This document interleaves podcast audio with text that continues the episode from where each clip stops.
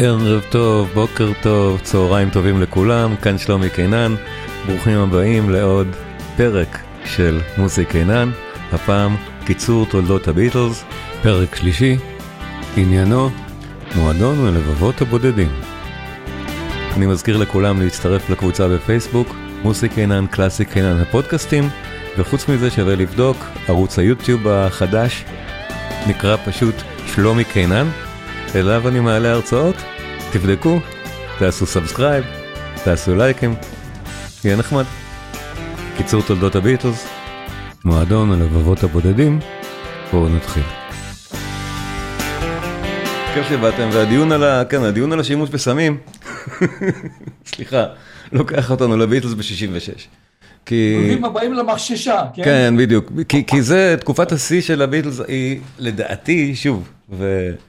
ויחלקו עליי, אה, זה דעה קצת קשה להגיד, שלדעתי מהפסקת ההופעות שלהם, הדרך מתחילה למטה. זה קצת מוזר להגיד, כי סארג'נט פפר עוד לפנינו, כן? אבל, אה, אבל לדעתי פה, פה, פה תחילת הסוף מסתמנת. הרעיון המאוד אומלל הזה של ג'ון, לנון, ו... הפסקת ההופעות שבאה בעקבותיו, ועל הדרך הדיון שהיה על מה קרה בארץ, אפשר לראות פה בסרטון הזה מה קרה גם ביפן. להבין רגע איך הביטלס נראו לפרובינציה אחרת, יפן, כנראה פרובינציה מקבילה לישראל, אני, שוב, גיאופוליטית בשנת 66, תקנו אותי אתם אם אני טועה, זה מעניין לראות. The Beatles arrived in Japan today as their tour of the Far East continues. Across the Pacific in the United States, a furor is developing over comments John Lennon made. Quote, Christianity will go. It will vanish and shrink. We're more popular than Jesus. Unquote. Here in Tokyo, violence broke out when right wing fanatics demonstrated against the Beatles and their effect on Japanese youth. This is Tommy Charles. If you, as an American teenager, are offended by statements from a group of foreign singers which strike at the very basis of our existence as God-fearing, patriotic citizens, then we urge you to take your Beatle records, pictures, and souvenirs to the pickup points about to be named. And on the night of the Beatles' appearance in Memphis, August 19th, they will be destroyed in a huge public bonfire at a place to be named soon. Stay tuned to Wacky for further development. Now, this religious controversy, I know you don't want to say too much about it, but does it worry you that it's going to boil up when you get to the States? Well, it worries me, yes, but I, I hope everything will be all right in the end of the day.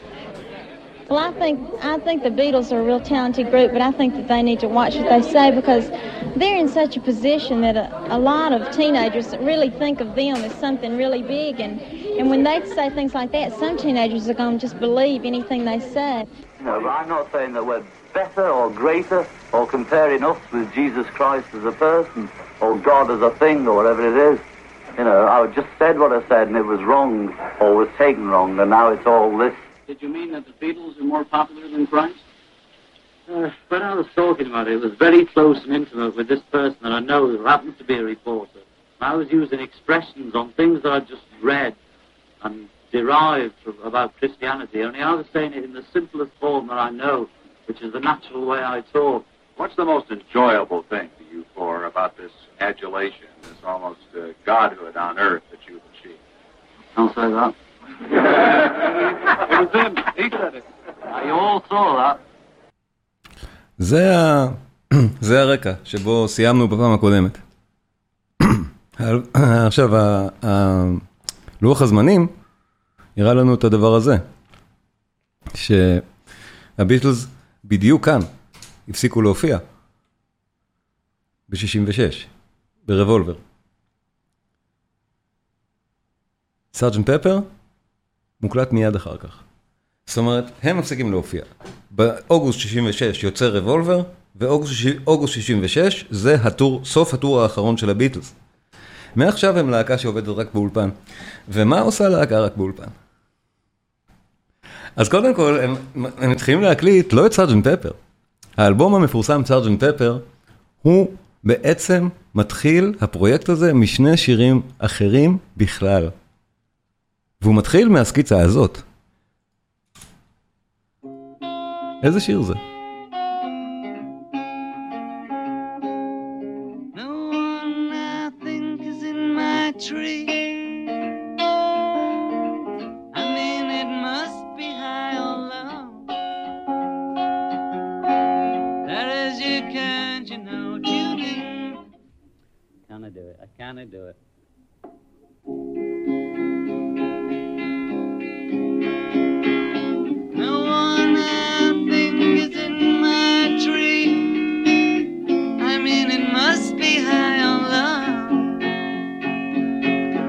You can't, you know, in, but it's alright.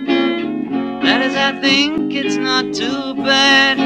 זו הסקיצה, מה שנקרא, שלנו נקליט בעצמו, מה שנקרא דמו. ואז שמעו אותו, ג'ורג' מרטין שר הלהקה. אנחנו יודעים איזה שיר זה. מרתק.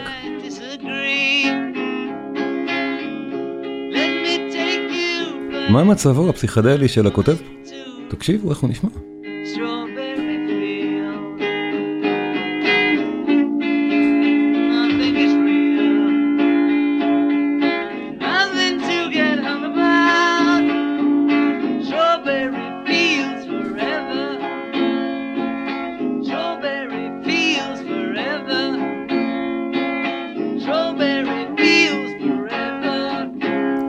מסמך נהדר, ובכלל, נפלא לראות את דרכי היצירה של אומן, כן? אם לנון היה בחיים, אני לא בטוח שהוא היה מאשר שהדבר הזה יראה אור באנתולוגיה של הביטלס. באנתולוגיה של הביטלס יש אוסף של כמה כאלה, מין בונוסים קטנים שנותנים לנו, של חלקיקי הקלטות. זה אחד מהם. שוב, הוא כל כך, אני לא יודע אם המילה תהיה מסטול, אבל מה שלא יהיה, בשביל לא להבין אפילו איך השיר שלו צריך להיות, הוא בודק אותו ככה, הוא לא בטוח אם זה זה.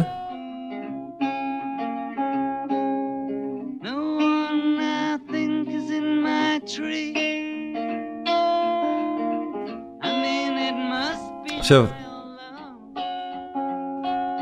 כאן. בהחלט שאתה יכול לשחרר דמו לחברים, שנשמע ככה. אז זה בסדר. אבל ברגע שהוא מתחיל לשיר ככה, זה מסמך קורע לב, לדעתי. תקשיבו איך הוא שר.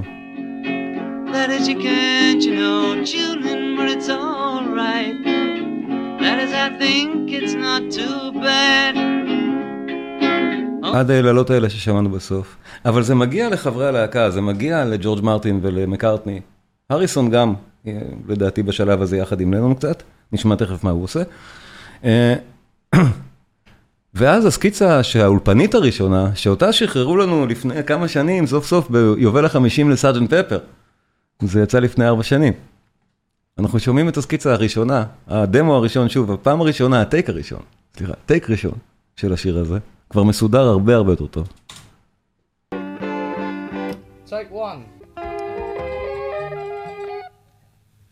Living with closed. Misunderstanding all you see. זה כבר נשמע יותר דומה. It's getting hard to be someone, but it all works out. It doesn't matter much to me. No one I think is in my tree. I mean, it must be high or low. איזה יצירת מופת השיר הזה. That is, you can't, you know, tune in, but it's alright. That is, I think it's not too bad. Let me take you down, cause I'm going to strawberry fields. Nothing is real, and nothing to get hung about. Strawberry fields forever. Always know, sometimes think it's me. But you know, I know when it's a dream. I think I know, I mean, uh, yes, but it's all wrong. That is, I think I disagree. קולות הרקע האלה לא היו במקור, לא היו בגרסה, לא נותרו בגרסה שאותה אנחנו מכירים. Strawberry fields, מרתק לשמוע את זה ככה. עכשיו, בגרסת יובל החמישים הזו של סארג'נט פפר, בספוטיפיי, אפשר להאזין לכמה גרסאות כאלה של השיר, לפני שהוא קיבל את צביונו הסופי המאוד מפורסם היום, עם התרגיל האולפני הידוע שנעשה בו. אני תכף אעבור על זה.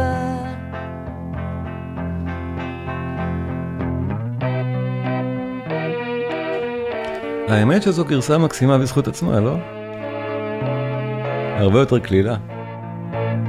זאת אומרת, ממש קליל השיר הזה לא יכול הרי להיות.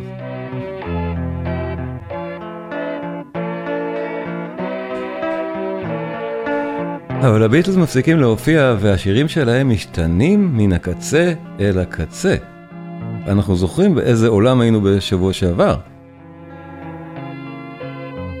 מה עושה להקה שלא מופיעה? היא יצירתית באולפן כל הזמן, וזה כנראה שנהדר. ומה שבסוף יצא מהשיר הזה, אחד מהשירים הכי ידועים בהיסטוריה, והטקסט של לנון שאומר המון. זאת אומרת, אם אנחנו בוחנים את הטקסט של סטורי פילס פוראבר, שזה גם הלואיס קרוליות הזאת של משהו, טקסט שהוא לא ממש מובן. הדרך הקלה ביותר לנתח אותו, זה, זה לומר עליו שהוא... רגע, נעשה שיראו. רואים טוב או שלהגדיל? תעשו לי עם הראשים. אני אנסה לשתף מסך אולי בזום, תגידו לי אם זה עדיף. לא, אני אנסה להגדיל, אוקיי. רואים? יופי. אז uh, הטקסט הזה הוא טקסט, אוקיי, הנה, עוד יותר גדול. הוא טקסט כמעט לואיס קרולי, שוב, אנחנו לא ממש יכולים להבין אותו בכלל. הדרך הקלה אני אנסה רגע, אתם יודעים מה, בואו, הרעיון של, של גדעון מהפעם הקודמת, תגידו לי אם עכשיו זה יותר טוב, קבלו את המסך הראשי שלי, כולל כמה ענייני מוזיקה, ותגידו לי אם רואים את זה יותר טוב. יופי. יופי, אז עכשיו אנחנו נוכל באמת לראות טקסט כמו, כמו שצריך. נהדר, ותודה על הסבלנות ועל העזרה. אז בכל מקרה, כן, הטקסט הזה, אה, אנחנו יכולים כבר לראות, לא סתם מנתחים אותו בספרות אנגלית, נגיד ככה, באמת, זה, זה אחד מהטקסטים האלו. שקל או תענוג לנעוץ בין שיניים ניתוחיות, אנליטיות. זה, זה כזה. No one I think is in my tree. I mean, it must be high or low. That is, you can't, you know, tune in, but it's alright. That is, I think it's not too bad. מה זה? Always know, sometimes think it's me. But you know, I know when it's a dream, ודרך אגב, always know, sometimes, לפעמים אני רואה always know בתור always לא, אין או בלבד. אני, אני עד עכשיו לא יודע מה נכון. always know, sometimes think it's me, but you know, I know when it's a dream. I think and know, I mean a yes, but it's all wrong. אני מבין למה מנתחים את הטקסט הזה, נכון? אתם גם מבינים. Uh, זו יצירת אומנות כבדה, ממש ככה, ומתיימרת להיות כבדה. עטופה בתוך מעטפה של פופ נוצץ, שזה מה שהביטלס מייצגים, הם הפסיקו, הפסיקו להופיע לפני שנייה. בואו נשמע את השיר. זה שיר מפחיד, הוא פשוט מפחיד. דמיינו את עצמכם, אז ביטלמניה, וזה. אז שדות לנצח זה לא באמת על הרומנטיקה של הביטלס בליברפול. זה פני ליין, זה משהו אחר.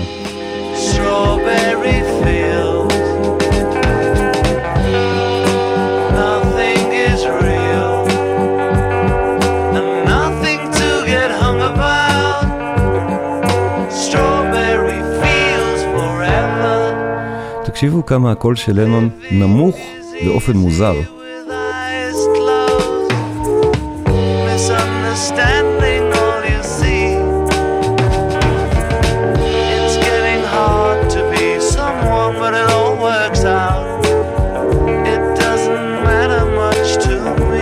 ומעכשיו פתאום הקול שלנו נשמע גבוה. תכף תראו, בנקודה מסוימת, עכשיו. נמוך, הכוונה, עוד יותר נמוך. זה היה גבוה. התחלף פה סרט, החליפו הקלטה, החליפו טייק, שינו משהו באמצע, שימו לב. זה אחד, הקלטה מתאריך אחד.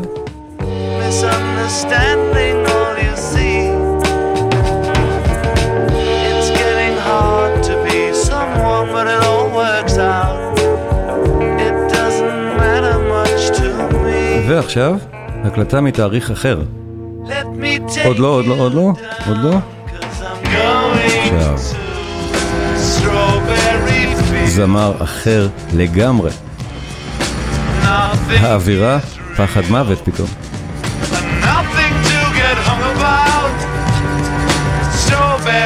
מה שעשו כאן זה שלקחו את לנון על סרט הקלטה, אפשר אמרנו להאיץ ולהאיץ סרט מעט.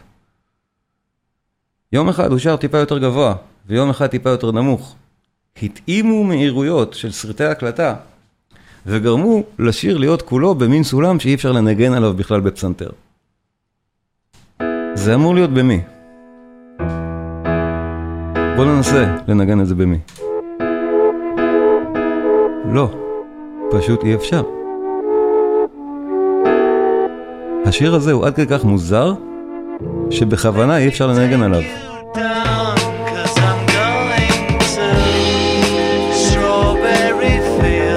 שוב, מול המילים.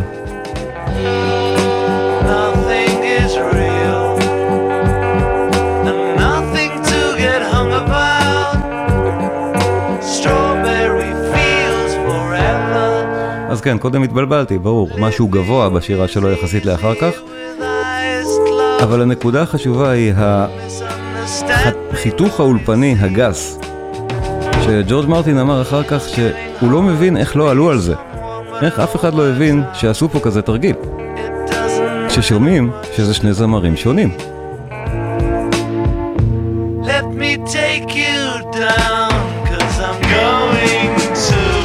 זמר אחר. Nothing is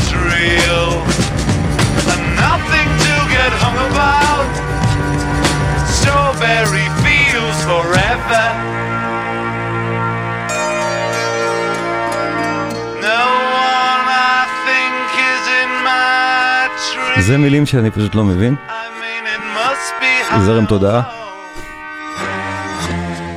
That is you can't, you know, tune in, but it's alright. That is, I think it's not too bad.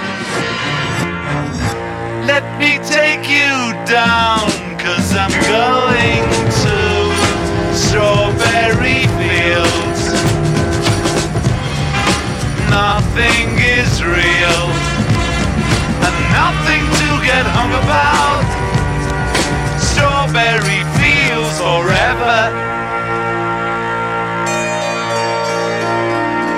הטמבור המוזרה הזאת, גם נהדר. הכלים ההודיים, שממלאים פה כבר מקום כל כך חשוב. העיבוד המדהים של ג'ורג' מרטין.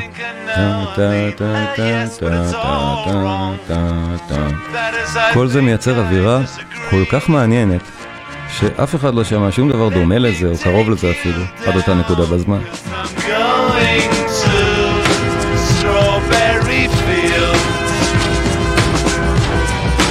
Nothing is real, about. Strawberry fields forever. Strawberry fields forever. Strawberry fields forever. מה שקורה עכשיו, הסיום הזה של השיר, שימו לב, השיר כאילו נגמר. ואז הוא ממשיך. בואו נראה איך זה נשמע. מוזר כל כך.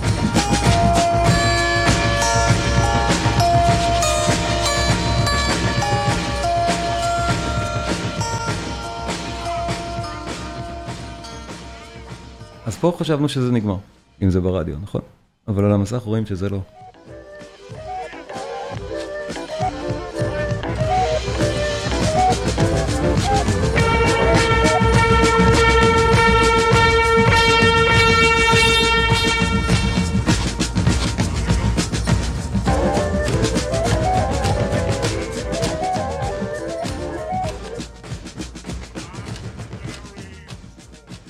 והרמז הכי מפורסם על מותו של מקארטני, דיברנו עליו כבר.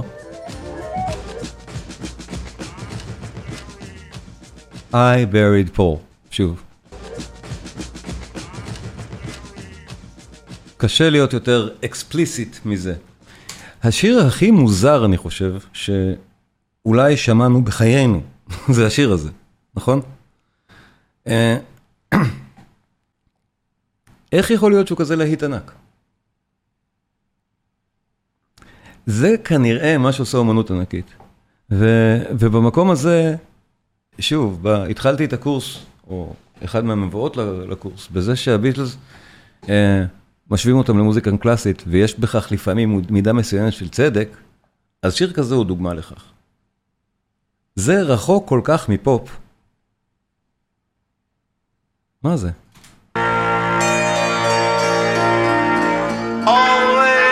זה פופ? החצוצרות האלה של ברוקנר ביום רע?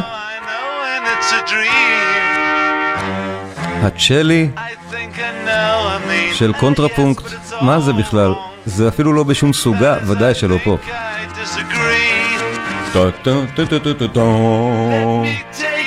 איפה אנחנו בכלל? זה לא פופ, או לא מוזיקה פופולרית, בשום יקום פרט ליקום הפרטי הזה של הביטלס. בבועה האומנותית שהביטלס הצליחו לייצר, השיר הזה הוא להיט ענק, כובש את כל המצעדים, אמיתי. לכן, אולי זה קצת כמו מוזיקה קלאסית.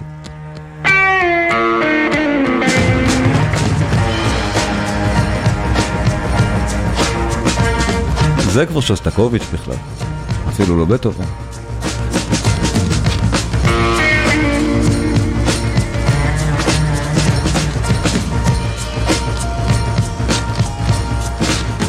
ואותו רמז מאוד מפורסם על I buried Paul, אני כבשתי, אני קברתי את פול. כשבעטיפה, בעטיפה של האלבום, Sergeant Pepper, וזה האלבום שאנחנו כבר מדברים עליו, אה, שההקלטות האלה נעשו בעצם כחלק מההקלטות עבורו.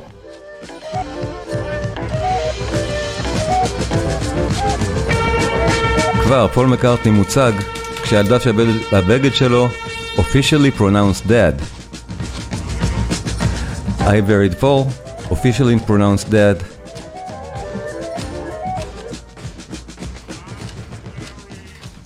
ופול עם גבו אלינו על העטיפה. לנון כבר משחק את המשחק מדיה שלו פה נהדר מול התקשורת עם האגדה האורבנית על מותו של מקארטני. זה ברקע של כל הסיפור הזה. השיר עצמו, לא מספיק שהוא נפלא, אז באותן דקות, כי הביטלס ממש הפסיקו להופיע חופשה וחזרו להקליט באותו חודש בדיוק. הצד השני של אותו סינגל, אלמותי, אחד הסינגל שנחשב עד היום הסינגל הכי טוב בהיסטוריה של המוזיקה בערך, כי הוא double A side. אז הצד ה-A השני שלו, הרעיון שלו באמת בא ממוזיקה קלאסית. מקארטני לא ידע איך להשלים את העיבוד, ובואו נהנה לרגע. ראה ב-BBC את מייסון מנגן את זה.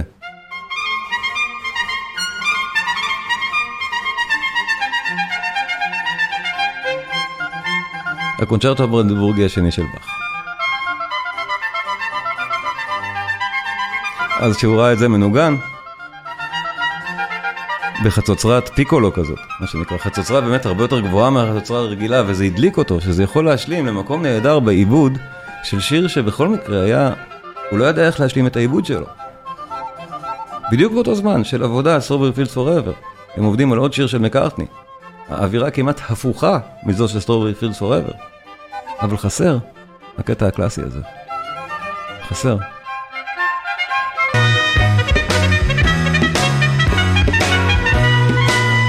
אז מביאים את החצוצרן מה-BBC לחצרץ את זה. זה לא באך, זה פסטיש על באך. כל כך יפה. שלושה, פלס, שלושה פסנתרים מוקלטים כאן, כנראה, יכול להיות שיותר. מקארטני היה כל כך גיק של הקלטה, שהשיר הזה התחיל כנראה כניסיון בטכנולוגיית הקלטה. אבל מה זה משנה? זה הצד השני של Strawberry Fields Forever. נראה את המילים.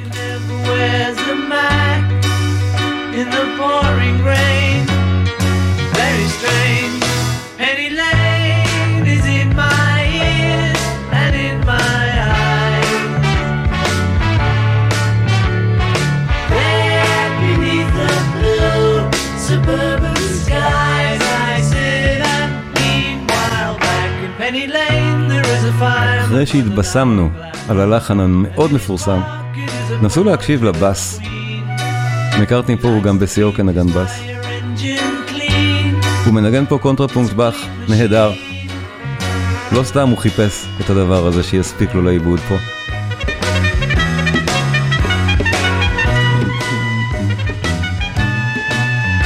אי אפשר לנגן על ההקלטות האלה בפסנתר לצערי, בגלל הבעיות כיוון האלה שהראיתי קודם, אבל אפשר לשמוע את הבאס.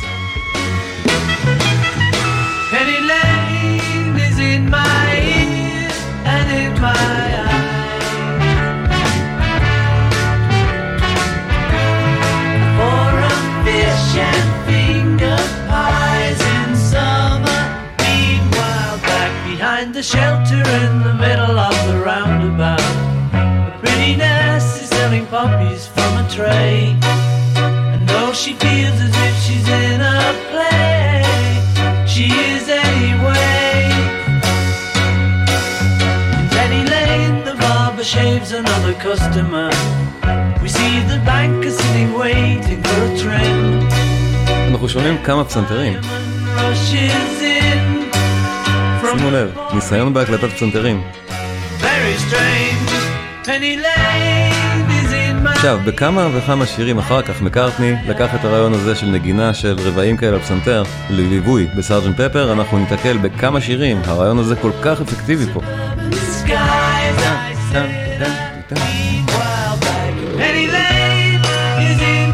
Penny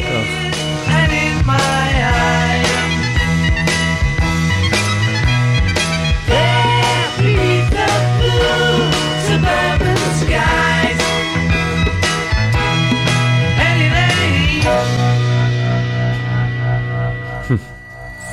אוקיי, שאלו, אז מי הגאון כאן, הביטלס או ג'ורג' מרטין? זו שאלה נהדרת בקונטקסט הזה. נכון, מי הגאון כאן? כי אני, אני, אני מניח, גילה, ששאלת את זה, בגלל ש... בגלל שהם הפסיקו להופיע, אז פתאום זה שירים שמנוגנים באולפן, והכל נשמע אולפני. יש הבדל עצום באמת בין ההתחלה של לנון מנג... מנגן את הדמו הזה שלו, לבין התוצאה האולפנית. אז ג'ורג' מרטין, גאון כמו שהביטלס גאונים. הוא חלק מהחבילה פה, ודאי. למי יש חלק יותר גדול? במה? השירים הם של הביטלס. אה, השירים הם של לנון ומקארטני. Sergeant Pepper הרג את פול. יפה, אהבתי את זה. אבל, אבל נמשיך, כי כן, שני השירים האלה הם סמינליים. הם, ודאי ש... רגע, נפסיק עם חלוקת המסך. זהו, ודאי ששני השירים האלה, אה, הם השיא השיאים של הביטלס. בדרך כלל גם אומרים, זה, זה הדבר. Penny Lane ו Strawberry Fields Forever, ושוב אני אציין עד כמה השירים האלה מתוסבכים ומתוחכמים כאומנות. שכנראה בגלל זה הם גם נחשבים השיאים, כי הדבר הכי קשה באומנות הוא לעשות אומנות גבוהה באמת ולהצליח איתה. זה דבר שבכך הם באמת דומים לנניח בטהובן או מוצרט. כי אל תטעו לרגע, מוצרט עשה מוזיקה שאנשים אוהבים. גם הביטלס. גם את זה אנשים אוהבים. ואנשים פחות אוהבים דברים שתכף אולי נשמע, ובפעם הבאה ודאי שנשמע. כי הם בשיאם פה, ונאמר נכון, הם כבר לא מופיעים, הכל נעשה באולפן, אין שום דרך להופיע עם דבר כזה. המוזיקה הזאת לא בנויה להופעות, היא נעשית באולפן. ועכשיו, שוב, בשביל Sergeant Pepper, ושני השירים האלה נעשו בסשנים של Sergeant Pepper, כמו שהקודמים, אז uh, הלהקה הייתה באולפן די הרבה זמן, כמעט חצי שנה. הרבה יותר זמן מכל מה שנעשה לפני. לפני. וזה היה נראה גם אז, ש big deal, אף אחד לא עשה את זה לפני כן, להיות רק באולפן ולכתוב את כל המוזיקה בעצם באולפן. זאת אומרת, השירים האלה למשל, שמענו Strawberry Fields Forever, מה הדמו שלנו כנראה הקליט בבית, ומה נעשה מזה באולפן, וזו דוגמה מצוינת עד כמה התהליך כבר נעשה כשאנחנו נמצאים בתוך האולפן. ו Sergeant Pepper במובן הזה הוא קונסטרוקציה אולפנית. סליחה. עכשיו, מה הבעיה עם Sergeant Pepper? ואיפה הוא... קשה מאוד להגיד דברים רעים על אלבום כל כך מפורסם. שוב, זה מי אני הקטן שיגיד משהו רע על האלוהות שהיא Sergeant Pepper, זה נכון. כל זה, that being said, אפשר לשפוט את זה כמו באמת יצירת מופת ענקית של אומן ענק, אבל יש לה כבר בעיות, כי האומן הזה הוא כבר עם בעיותיו שניכרות גם כאן, למשל, היה להם קונספט. Sergeant Pepper יש לו קונספט מסוים. השם הזה, Sergeant Pepper's Lonely Hearts Club Band, הוא שם שהוא אמור היה להיות הכותרת של אותו אלבום הקונספט. במסגרתו, הלהקה היא להקת ה-Lonely Hearts Club Band של סארג'נט פפר, חוגגת את 20 שנה להיווסדה, או משהו כזה, זה סיפור המסגרת שבתוכו אמורים להישזר שאר השירים. אבל הרעיון הוא יפה, הרעיון החזיק מעמד שני שירים בקושי. זאת אומרת, הקונספט מחזיק בחיבור של רק השיר השני וזהו. למשל, יש לנו פה איזושהי התרופפות קלה של, של, של משהו שקשה עוד להגדיר אותו, אבל הוא קיים, כי כמכלול, שירי האלבום הם פחות חזקים כמכלול מאשר שירי שני האלבומים שלפניו. שמענו בפעם הקודמת את רבולבר או את ראבר סול, וזה שירים שאי אפשר, אלבומים שאי אפשר לדעת איזה שירים להוציא מתוכם. מסארג'נט פפר אפשר לדעת בהחלט איזה שירים להוציא. אז כן, יש פה איזושהי כבר, מה שנקרא self-indulgence. הם יותר מדי זמן באולפן ויותר מדי מנותקים מאיזה מוזיקה אמורה להצליח. אבל בואו נשמע את ההתחלה הנהדרת, כי השיר הראשון אין איתו שום בעיות. הלהקת הלבבות הבודדים של סארג'נט פפר. מופיעה בפעם הראשונה, בעטיפות, בכל מקום, הדבר הזה זה אחת מהעטיפות הכי ידועות אי פעם בהיסטוריה, ובטח.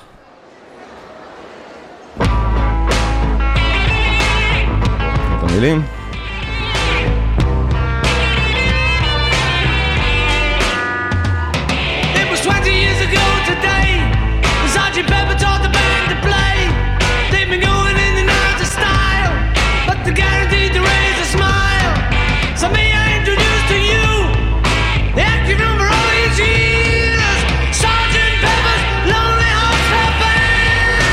פשוט מקארטני מציג את להקת הלבבות הבודדים של Sergeant Pepper. יש פה קונספט, ממש קונספט ברור. העיבוד הוא נהדר, שאלו על ג'ורג' מרטין. כל הדברים התזמורתיים האלה, הם באו ממנו, זה ברור. אבל עדיין, יש לנו פה שיר רוק נהדר ב... למטה. שיר רוק מצוין של מקארטני. גיטרות, הן בולטות. כל ההפקה האולפנית לא מכסה פה את הגיטרות, עוד מעט זה יכסה.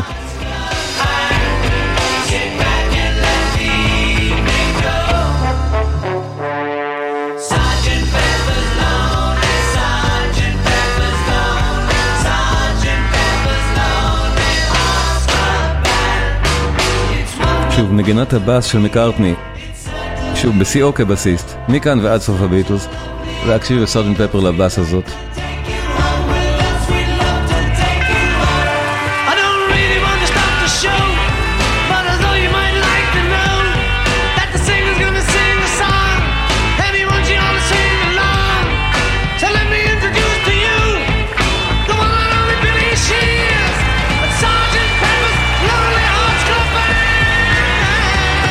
ומיד.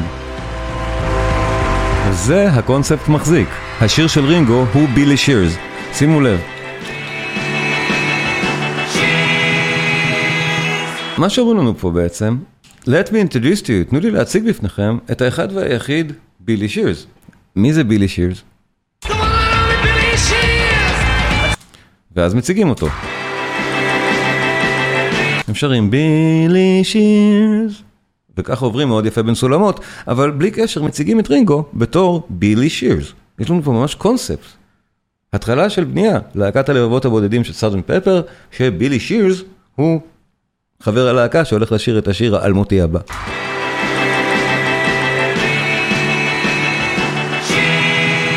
השיר הזה באמת אלמותי. סארג'נט פפר. רינגו זה אני חושב השיר הכי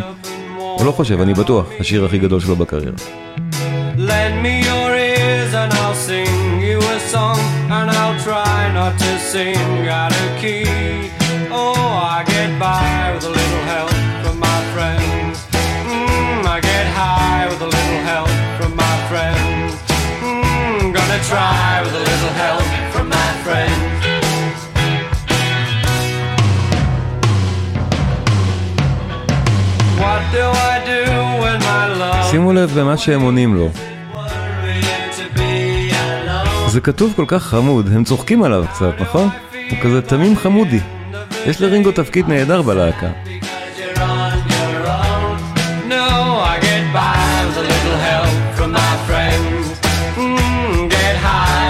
עכשיו, אמרנו, הרבעים ההם, שהיו בפני ליין.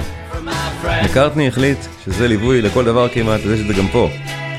וזה מאפיין מאוד את פפר, כל התקופה הזאת של הביטלס רוויה בכאלה רבעים טה, טה, טוטם, טוטם, טוטם, טה, טוטם, טוטם.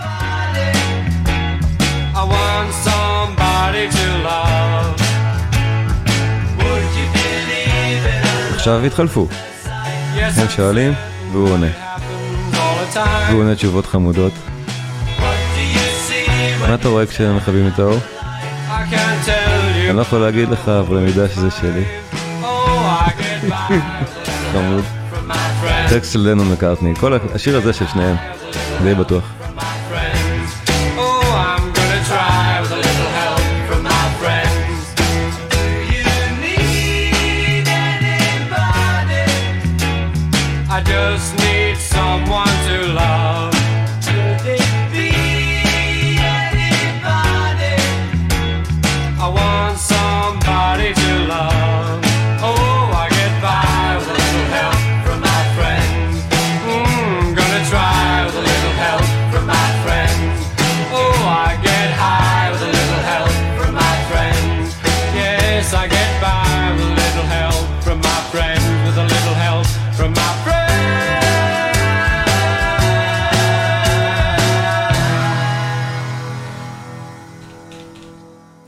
אם הטקסט לא היה כל כך אירוני, הייתי בטוח שזה שיר מקארטני, ואני עד היום חושב שהטקסט הוא של שניהם, אבל הוא מקארטני אי. עכשיו, הסיבה שזה נראה לי כל כך נכון, כי היה צריך באמת, כנראה די בקושי להוציא מג'ון לנון שירים בשלב הזה. אה, לפחות זה מה ש... זה מה שנאמר ונכתב, ואני כל, במהלך כל הקורס מנסה שלא להתבסס על מה שנאמר ונכתב בשום נקודה בזמן, אני מנסה להתבסס על ההקלטות, אבל זה ניכר גם מההקלטות, שאין לנו פה כמעט לנון. אה, אה, אוקיי, סטרובר פילס פוראבר, שיר שלו, אבל שמענו את מה הוא הועיל לתרום בתחילת השיר, זה היה בסך הכל זה. זה לא שהוא היה במצב להביא משהו יותר מזה לאולפן. ואז בסוף באולפן החברים עבדו על זה, ובסוף זה נהיה שיר. מכאן, אנחנו חצי שנה בערך, או כמה חודשים, לא שומעים ממנו יותר מדי שירים, וכנראה ש... החברים די, דחצו, די לחצו עלינו, תביא שירים לאלבום הזה. בעיקר מקארטני לחץ עליו. תוצאות מרשימות מאוד יש, אבל שוב, יש לזכור, הדבר שאולי הכי מאפיין את השיר הזה, זה. זה מקארטני מנגן. אפשר לנגן, זה כל כך לא מכוון.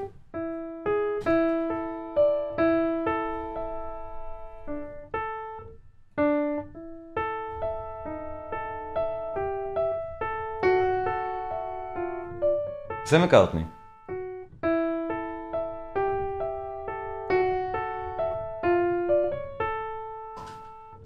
זה פשוט מאוד לא מכוון, צר לי.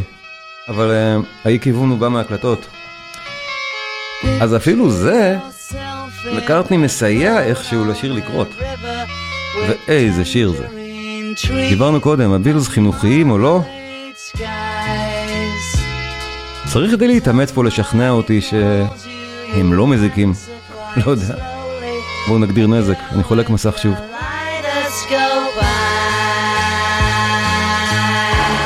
אני חושב שאין מה לטעות על מה השיר הזה מדבר, איזה סוג של אה, דימויים הוא נוקט. כן. ואיך הוא נשמע, הוא כל כך יפה. עכשיו שימו לב, לשיר יש שלושה חלקים, עכשיו אנחנו כאילו בפזמון. נכון, Lucy in the Sky with Diamonds זה הפזמון שלו.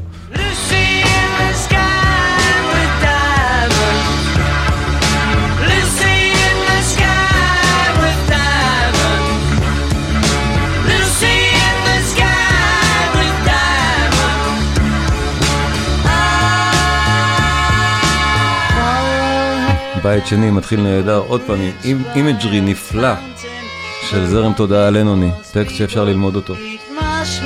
אבל יש לנו עוד פעם חלק שני של בית, פה, על לחן אחר, שימו לב.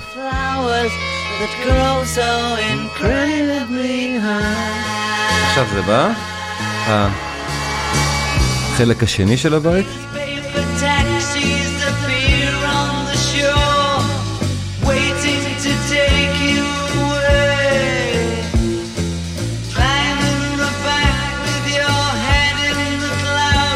שוב, באותה דרך בא לנו פזמון, עם זה, לוסי אין דה סקאי, פזמון, רוקנרול.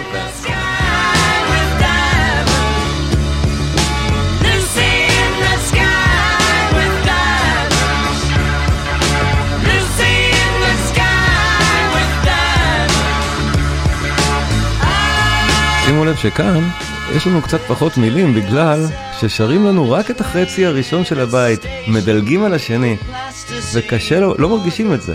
זה תרגיל מאוד יפה, שימו לב.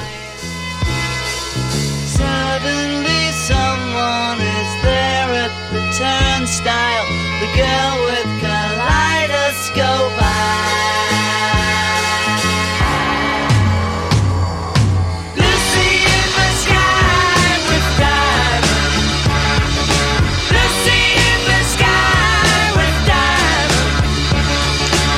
עכשיו כבר בשיר כזה הביטלס רחוק מאוד מהלהקה הלהיטית שהיא הייתה קודם, ובאמת זה שיר אלבום. Uh, השיר הבא, Getting Better, הוא עוד יותר כזה.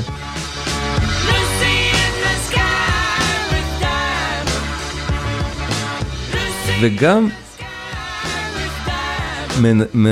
מעיד אולי על זה שפה גם לנון וגם מקארטני החליטו שהקונספט כבר בכלל לא משמעותי להם באלבום הזה. כי ב-Getting Better אני מניח, שוב, בשיר יש קרדיט משותף פה לשניהם, ולפי מה שהלך, זה נשמע לי כמו שיר לנו. אני מניח שזה שיר לנו מקארטני, אה, אבל הטקסט, יש בו כזאת חריפות, שוב, חריפות שנשמעת לי חריפות לנונית. האירוניה, I got to admit it's getting better, ואז הם שרים כל כך יפה, it can't get no worse, שזה המשפט הכי חשוב בשיר בעצם. Uh, הכל בהפוך על הפוך, הכל באירוניה, בטח שהקטעים על האישה שהוא פעם התעלל בה ועכשיו הוא הפסיק, בטח. אה, כל, כל זה, זה טקסט לנוני נהדר, לא לואיס קרולי בכלל, אלא בפרצוף, וככותבי טקסטים, הביטלס פה התבגרו הרי בלי הכר האגם. עוד דבר שקרה נפלא, ברגע שהפסיקו להופיע ויכלו לעשות רק עבודות אולפן. עכשיו, אה, שימו לב לפסנתר המאוד מוזר, המצלול המשונה הזה, מה מנגן את זה באמת?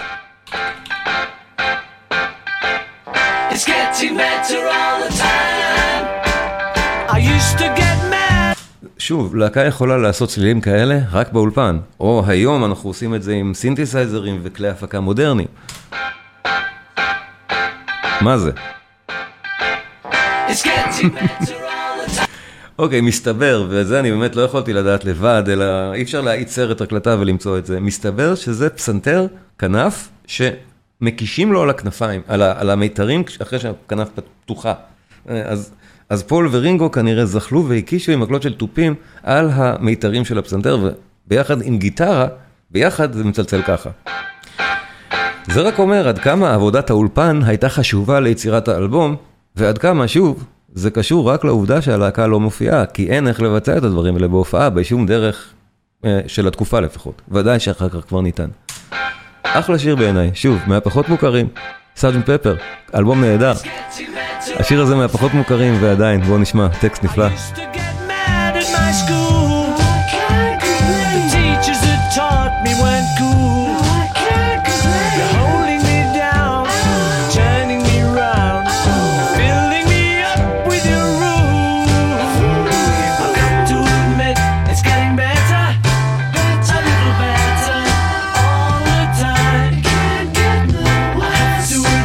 Get no worse. האירוניה הנהדרת הזאת בשירה, היא מולחנת כל כך יפה.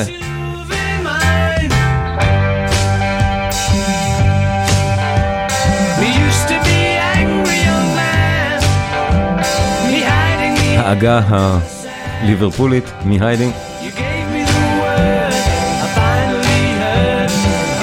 אז פעם אני הייתי angry young man. זה טקסט של לנון, שהוא מגחך לעצמו. כשהוא שר את זה. Can't get no worse.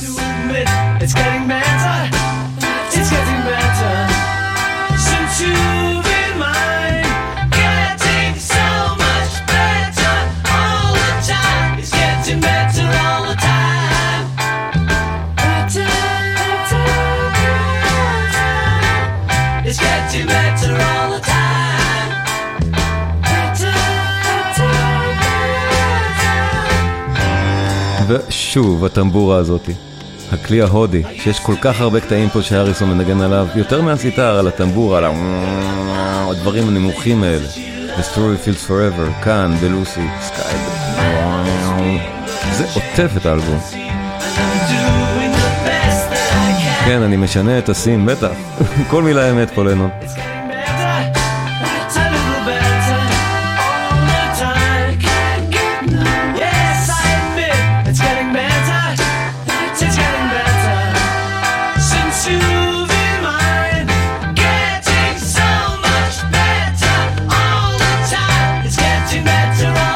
השיר הבא, גם מהשירים הידועים של הביטלס ומהשנויים במחלוקת של הביטלס. ובשביל זה אני מפסיק חלוקת מסך לרגע, כי אני רוצה לראות אתכם. שנייה. מה דעתכם על השיר הזה?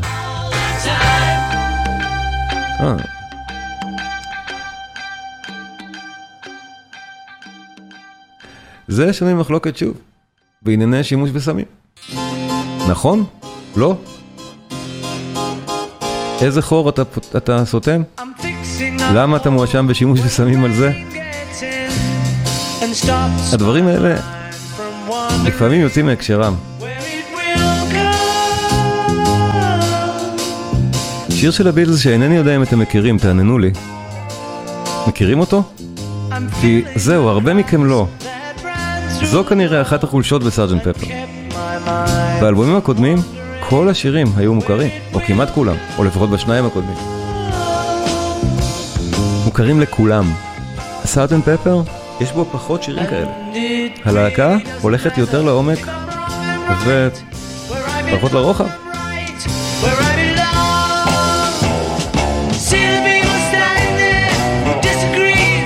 השיר הזה הוא נהדר בעיניי. בלי קשר, זה שיר, מקארטני, שוב מקארטני לבד לגמרי, שאני מאוד אוהב.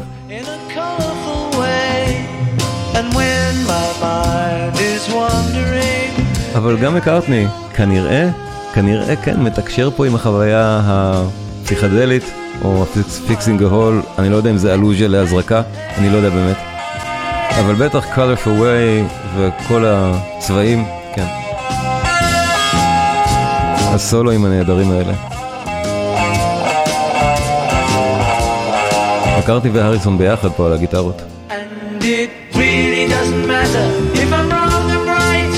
הרמוניה, נפלא, פשוט שיר נפלא של הביטלס.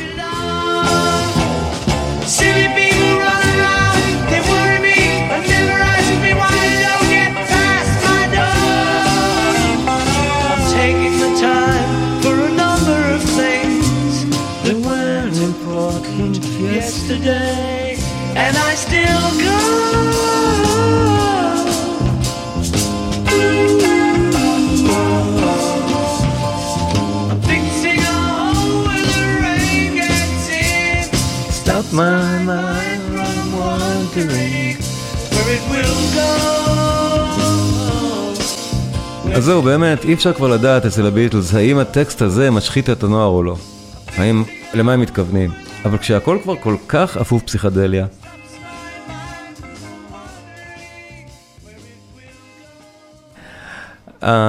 השיר הבא זה שיר שעליי הוא פחות אהוב, וזה השיר, זה נראה לי מהשירים שכולם באמת מכירים. ועליי הוא פחות אהוב כי אני חושב שהוא מעט שמלצי. אני מדבר על השירים פשוט מקוצר זמן, אני רוצה להספיק להשמיע. ולכן אני מדבר תוך כדי השמעתם. אני כבר מבין שזה כנראה בסדר, כי יודעים איפה לשמוע את זה. אבל כן, זה שיר ששוב, אני לא רואה כרגע, את- אני חולק מסך, אני לא רואה אתכם. שיר יפהפה של מקארטני, שלנו לא כל כך אהב, בגלל נקודת הראות kitchen,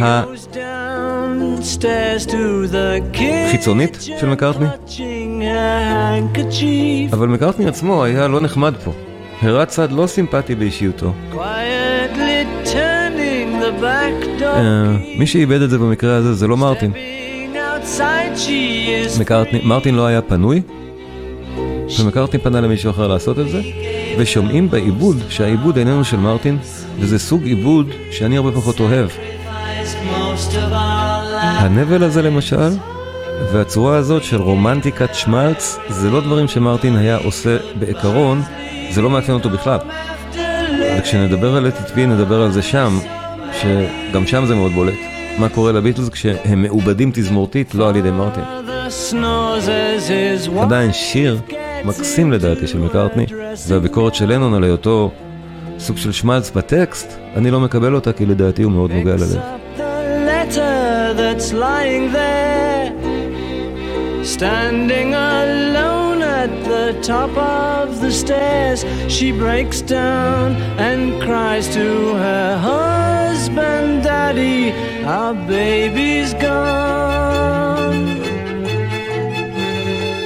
Why would she treat us so thoughtlessly? How could she do this to me?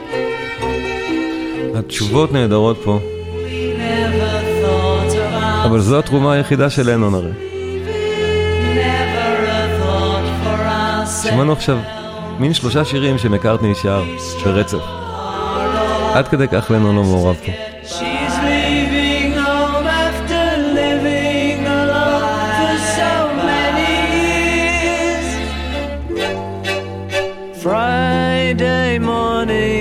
Nine o'clock, she is far away. Waiting to keep the appointment she made, meeting a man כן, זה... הטקסט, המילים והלחן, זה מעורר, זה שיר מאוד מאוד יפה. מהיפים של מקארטני, ובטח שאחד מהמסמרים של האלבום. והלוואי שמרטין היה מאבד אותו.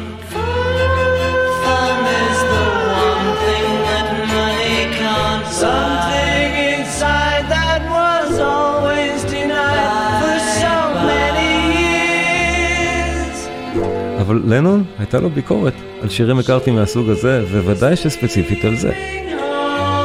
זו אחת הבעיות הגדולות ביניהם. לנון לא אהב את זה. הוא כמעט סרקסטי שהוא שר bye bye.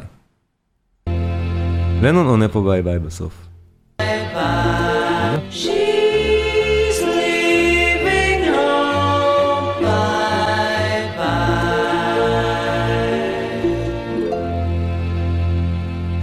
אבל לנון מאוד סרקסטי, כשסוף סוף הוא מביא שוב משהו שהוא מין קצה שיר. לנון כותב כרזה של קרקס, זאת אומרת מעתיק את, מעתיק, מעתיק את המילים של כרזה של קרקס. פשוט כרזה אמיתית, ש, שאלה המילים שלה, מזמינה לקרקס בקמדן, נדמה לי.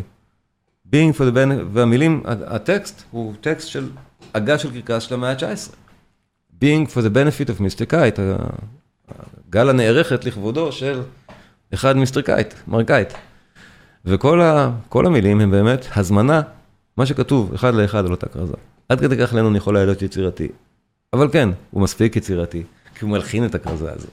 פשוט מלחין אותה. הרעיון הזה הוא כל כך חתרני בפני עצמו הרי. להלחין באופן פסיכדלי, כרזה של קרקס מהמאה ה-19, ולעשות מזה שוב את אחד השירים הכי מוזרים, הזויים, ובסופו של דבר אלמותיים, בגלל תרומתם הענקית של שאר חברי הלהקה פה ושל ג'ורג' מרטין לעיבוד המופרע לגמרי הזה, של הסחרחורת רפאים ושלושה רבעים.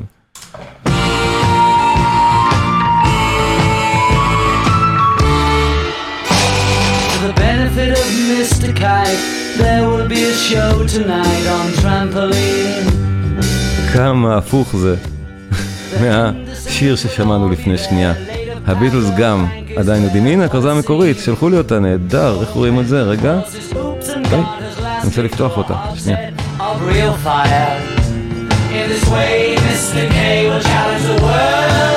לא יודע איך פותחים את זה, תודה. לחצתי, לא נפתח. רק שומר, רק שומר. או הנה. הנה הכרזה המקורית. אה, אבל אני רוצה שיראו את הטקסט. אה, כן, זה לא, אי אפשר לקרוא את זה. מצאתי את זה, רגע. סליחה, כן, אבל תודה, אבל אני רוצה, זהו. נראה את זה אחרי זה. תודה רבה, גדעון.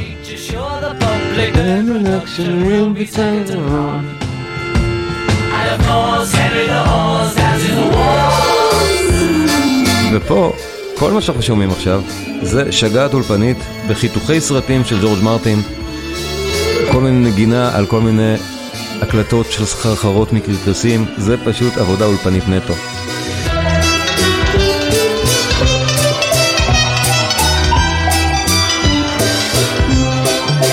אין סיכוי להעלות את זה על במה. עד היום. The band begins at 10 to 6 when Mr. K performs his tricks without a sound. And Mr. H will demonstrate 10 Somersets he'll undertake on solid ground. There've been some days in preparation, a splendid time is guaranteed for all. And tonight Mr. Kite is humming the bill. שוב, שומעים את כל הרקעים האלה. עד היום לא ברור מה בדיוק מוקלט פה. הם לקחו ערימה של סרטים, סרטי הקלטה, חתכו אותם, מרטין מספר שזרקו אותם, ערבבו ביניהם והדביקו מחדש. זה סיפור שהוא טוב כמו כל סיפור אחר. הסאונד הזה, נהדר.